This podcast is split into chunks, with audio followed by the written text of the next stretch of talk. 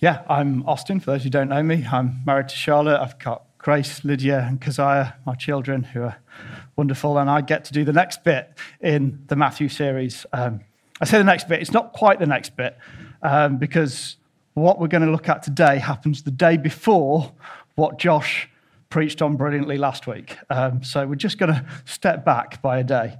Um, but before I do that, I just want to give you a bit of context. So Jesus came into Jerusalem and he was welcomed in, and then he went to the temple and turned the tables and upset all of the religious leaders. And uh, they're out to get him. And there's some different groups of religious leaders that we know about uh, during Jesus' time. So, first, the Pharisees that Josh spoke about last week. So, if you haven't heard that one, go and listen to it. Um, but these guys were, they were super hypocritical, but they're also really, really legalistic. And they, they believed in the whole of the Old Testament as the Word of God, but then they'd add bits to it and really burden people with that. And then there's the Sadducees. They're a proper weird bunch. They really are. So they only believed that the first, first five books, the Pentateuch, were the Word of God. The rest of it, they kind of dismissed a bit. And they didn't believe in the resurrection. Kind of difficult. Um, and they had many run ins with Jesus over the time. And as you read the Gospels, you'll find that. And then there's a third group, the scribes. Scribes were also known as the teachers of the law or the lawyers. So their job was to learn and copy the Torah, the Word of God. And they would copy it and it would go out to the synagogues and the temple where it could be read. And so they knew it really, really well. And so these are the guys that we're going to meet. And so on this day, the Pharisees decide they're going to have a go at Jesus. And so they come up with this, this question they think they'll catch him out. And they ask him a question about taxes and money. Should I pay tax to Rome or to God? Should I tithe to God? Knowing that if Jesus said pay to Rome, then that's it. The Jews are out. They're done. And it, they've managed to damage him. If he says pay to God, then the Romans can say he's incited an insurrection and kill him. They've got him, except Jesus knows what's going on, doesn't he? And so he answers in a way that says, okay, honor God and respect your earthly authorities. And they go away frustrated. They haven't managed to catch him out at all. So the Sadducees have a go. And they ask their favorite question. They ask about resurrection. So they come up with this ridiculous story. There's this woman and she marries a guy and he dies. So she marries his brother and he dies, and she marries his brother and he dies. Seven brothers. I mean, you'd question the woman, wouldn't you? You really would. Um, who's she married to in heaven? Well, Jesus just pulls their argument completely apart. You don't understand the scriptures. Don't you see? There's no marriage in heaven and he just completely destroys and shows the foolishness that's there. And then we get to today's passage. So if we could have that on screen, please. This is Matthew 22, 34 to 40. But when the Pharisees heard that he had silenced the Sadducees, they gathered together. And one of them, a lawyer, asked him a question to test him Teacher, which is the great commandment in the law? And he said to him, You shall love the Lord your God with all your heart, with all your soul, and with all your mind. This is the great and first commandment. And the second is like it You shall love your neighbor as yourself. On these two commandments depend all the law and the prophets. So, this scribe, this teacher of the law, comes and asks Jesus a question. It says it in Matthew to test him. Uh, Mark's a bit kinder to this guy. He's, he's not really saying test him like the Pharisees and Sadducees, as in to catch him out, but more to check him out, to check if he's the real deal. If I wanted to check Jesus out in this situation, this is not the question I would ask. Because this is the equivalent of the Sunday school question. the one that everyone should know the answer to. What is the great commandment? Well, you see, the Jews have this thing called the Shema. It's a prayer that they pray every morning and every night. It's part of the religion to pray the Shema. And it starts, Hear, O Israel, the Lord your God is one. Love the Lord your God with all your heart, with all your soul, and with all your strength. That's how it begins. So basically, this guy asked Jesus, What's the first line of the Shema that you've prayed since a child every morning and every night? And what he got was Jesus quoting that, but changing it ever so slightly. So this is Deuteronomy uh, 6 5, which uh, you shall love the Lord your God with all your heart, with all your soul, and with all your might. And you'll note there's one word difference. Now, Mark does it slightly differently um, because Matthew was writing to the Jews, so they know the Shema and they know that there's one word different, and Mark spells it out a bit more. But instead of might, is might and mind. You shall love the Lord your God with all your heart, with all your soul, with all your mind, and with all your strength. He adds in an extra one. He adds in one that says, and the stuff no one can see. The stuff in here. And then he adds, of course, a second part. The second is like it you shall love your neighbor as yourself.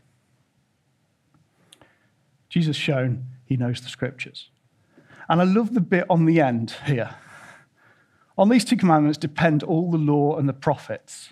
Looking at the guys who've just been having a go at him. Hey, Pharisees, you know how you like to add these extra laws on? And I know all of the law is here. Love the Lord your God with your heart, your soul, your mind, and your strength, and love your neighbor as yourself. You don't need to add anything to that. That's everything. Oh, oh on Sadducees, you guys who don't believe in the prophet books, this is what all the prophets were talking about. Make sure you get this. They were real, you know. But he's also saying how important they are. And to start with, as we look at what does this mean for us, we have to start with the fact it's a commandment. It's a command. This is not a suggestion. Oh, by the way, guys, it'd be nice if your ideal, you know, it'd be good if we could love Lord our God.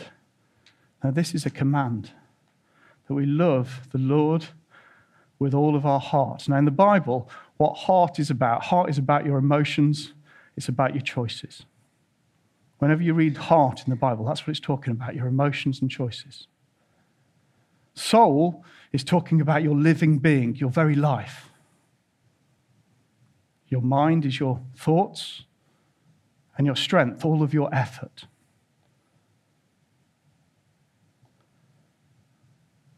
It just looks a bit hard, doesn't it?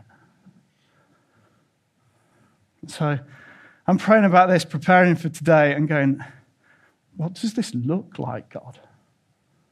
What does this even look like? And he reminded me of something that happened uh, many years ago.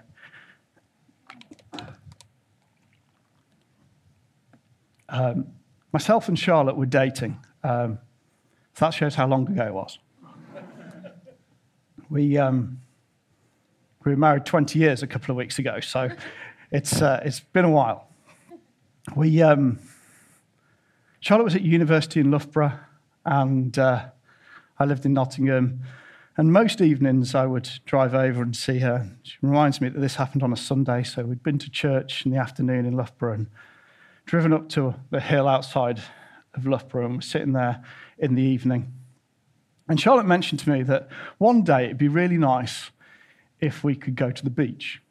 She liked the seaside, hadn't been for a while. It'd be really nice if we could go. So, of course, my response was, Great, let's go. Now.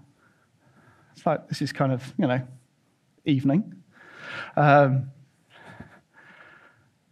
I think, I think she kind of implied I was crazy, um, but then I eventually convinced her, and we did. We got in the car and drove to Skegness. I think it was the first time I'd ever been to Skeggy, but there we were, um, and, and, drove out there um, the two or so hours it takes, probably three in the metro I had at the time. Um, I got there, spent the evening there, It was great fun, or what was left of it, and then drove back. And uh, God reminded me, and He said, At no point did you ever think about how much this would cost? Didn't cross your mind. At no point did you think about fuel, or you think about the time that that would have, or the impact of that, or the lack of sleep and the impact on the next day. Those things didn't cross your mind. I thought he's right. I didn't. All I knew is that the person that I loved wanted to do something and I could make it happen. So why wouldn't I? If only I'd stayed that spontaneous and romantic. Um, but that's what it's like to be loving Jesus, that it's this complete abandonment, that all of your efforts and your emotions, all of your choices, your life is about pleasing Him, loving Him, lifting Him up, glorifying Him. That is what it is. Nothing is going to get in the way of that because it doesn't cross your mind, because there's nothing else that's there. Why do we love him like that? Or should we? Because that's how he loves you. That's how he loves you. His thoughts are on you. His eye is on you all the time. He is listening to you every time, all the time. That is what his love for you is like. There is never a time that he is not working things together for your good. And I know some people, you struggle with that thought. But if you do, just look at the cross, where he loves you with all of his heart, his emotions, and choices, because we know that he chose the cross for the joy set before him. Where we know that his life, his soul, is given up for us. Not what I will, but what you will. where even in the deepest part of his agony, being crucified, his thought is on you. Father, forgive them. They know not what they do. And every effort is given for you right till that final moment of it is finished. And he gave up his spirit. He loves you like this heart, soul, mind, and strength. Every last bit for you. But the truth is, I know I don't love him like that. I don't even come close. And if I'm really honest, I'm ashamed to say there are times I don't want to. I want to want to, but I don't because there is too many things in this world that are comfortable and easy. There's too much stuff that well, it's enjoyable, but it's not Him. And it's not always sinful, but sometimes it is. And it's just sometimes just easier to go, God, I'd rather do that, to be honest. I am so far away from this command. So far. So I've spent so much time prepping for this, going, God, how do I love you like this? How do I do that? How do I make that? And I found his response to me was very kind. Normally is, isn't it? He basically said, You're not going to get there yet. So let's just start with more. Let's just start with more. So, how do we start with more? Hands up if you're in love with someone this morning. Now, some people, that hand went up quick. Others, if you got that nudge, right, deal with it at coffee time, okay?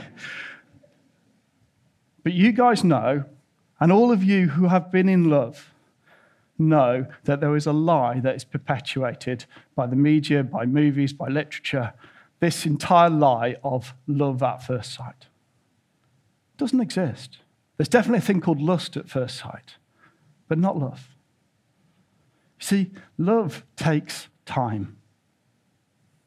It's the reason that when you were um, teenage, early 20s, you know, you used to go out with a group of friends all the time, and then somebody disappears from your group. Remember that? Where's Thingy? Oh, oh he's with her.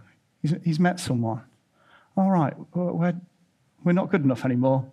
No, probably not. Where's she gone? Oh, oh she, she, she met that guy, didn't she? What happens is you spend time together, you keep spending time together, and you use that time as you move from being attracted to to learning to love. And very simply, we need to spend more time with Him. If you want to love Jesus more, you need to spend more time with Him.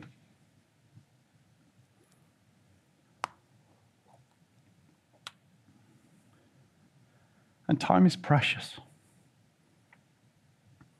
So we've got two things that we need to do is steal it wherever it can, wherever we can.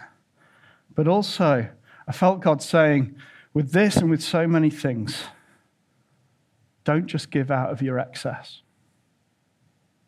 If you actually love me, don't just give me your excess. Give me some of your best time. I, for years, struggled with the whole thing of a devotional time in the morning. Years, decades. I couldn't do it. I just said, oh, it's not me. I can't do it. I would fight with it. I don't know how many preachers I heard on it, small groups about it, seminars. I, you know, I really wanted. I couldn't do it. Just couldn't. And then there was a, a Thursday night here quite a few years ago and the person leading was talking about a devotional time in the morning and giving God time before you give anyone else time. And it was nothing I hadn't heard a hundred times before. But on that day, the Holy Spirit grabbed me. And similar to what Martin was saying earlier. He heard a preach, and the Holy Spirit just went, Now, now's the time. And it was Thursday night, and I said, Okay, God, right, let's get this in place. I'll set my alarm so I can start the week Monday. You No, no, tomorrow.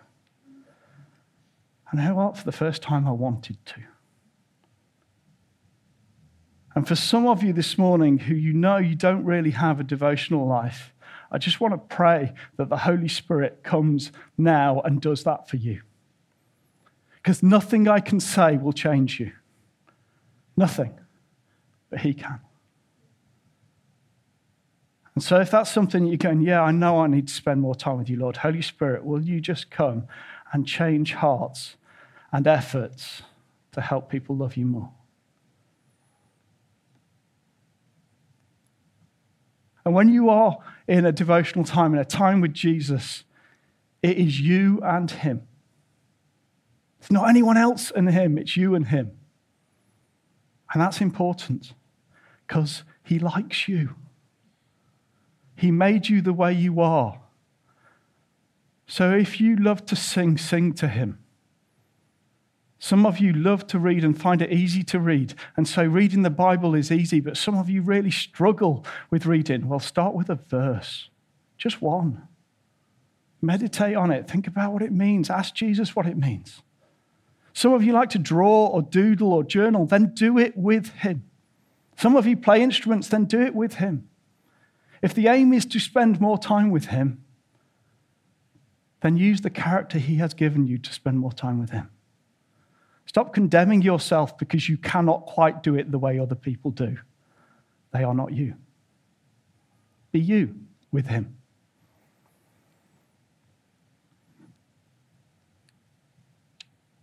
Those of you who think, no, I'm okay, my devotional life's pretty good,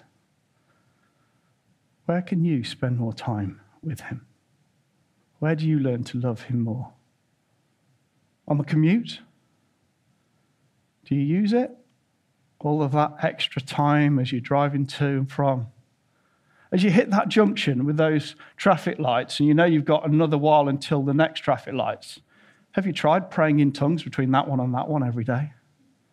It'll change things. As you do the washing up, do you spend that time with Him? Sometimes might make you feel a little better about doing it.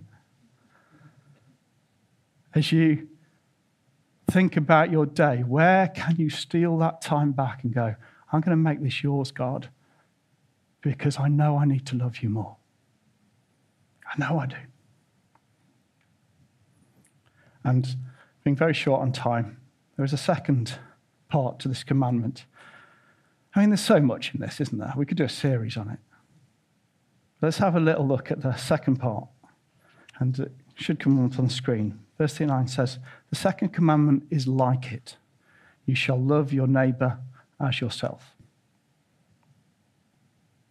Notice it's like it. It's like the first one. It's about how do we love God. It's about heart, soul, mind, and strength. It's like it. Love your neighbor as yourself. I got two questions that I want to ask you about you. Firstly, how do you like to be treated? And secondly, what lifestyle do you want or expect for yourself? If we think about those things as we meet our neighbour, everything changes. Our purchases change. Would you expect the living wage? Therefore, will you buy things so that people get one? It's loving our neighbour. Do you want respect? So will you give it when you walk past people in the street? It's loving our neighbour. Will you take really seriously what these guys at the front were saying in this interview just now? And spend time giving or praying for these ministries at church. Matthew 25. Hopefully, we'll come back to this later in the series. Matthew 25, 34 to 40 says this Then the king will say to those on his right, These are those who have chosen and he has chosen to be with him.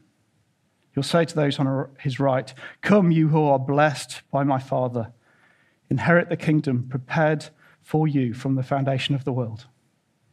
For I was hungry, and you gave me food. I was thirsty, and you gave me a drink. I was a stranger, and you welcomed me. I was naked, and you clothed me. I was sick, and you visited me. I was in prison, and you came to me. Then the righteous will answer him, saying, Lord, when? When did we see you hungry and feed you, or thirsty and give you a drink? When did we see you a stranger and welcome you, or naked and clothe you? And when did we see you sick or in prison? And visit you? And the king will answer them Truly, I say to you, as you did it to one of the least of these my brothers, you did it to me. We have got to love our neighbors as if they are Christ, because they are to us. We've got to welcome them. We've got to use our hearts, our emotions, our choices for them. Our soul, how are we living our life towards them? How are our thoughts? Are they selfish? Are they for others? Do we use our efforts for their benefit? And most of all, do you pray for them? And will you introduce them to this God who is worthy of all of our love? Have the band and they're going to come up. And I just want to pray as they do. Jesus, I'm so sorry that I do not love you in the way that you expect or deserve. And Lord, I just pray that you will help us, each one of us, to find ways to spend more time with you and love you more. Lord, we need your help on this. But we want to obey. We want to love you, heart, soul, mind, and strength. We want to love our neighbor as we love ourselves. Thank you that you are so generous and you just ask for more. Lord, will you enable that to happen? We love you. Amen.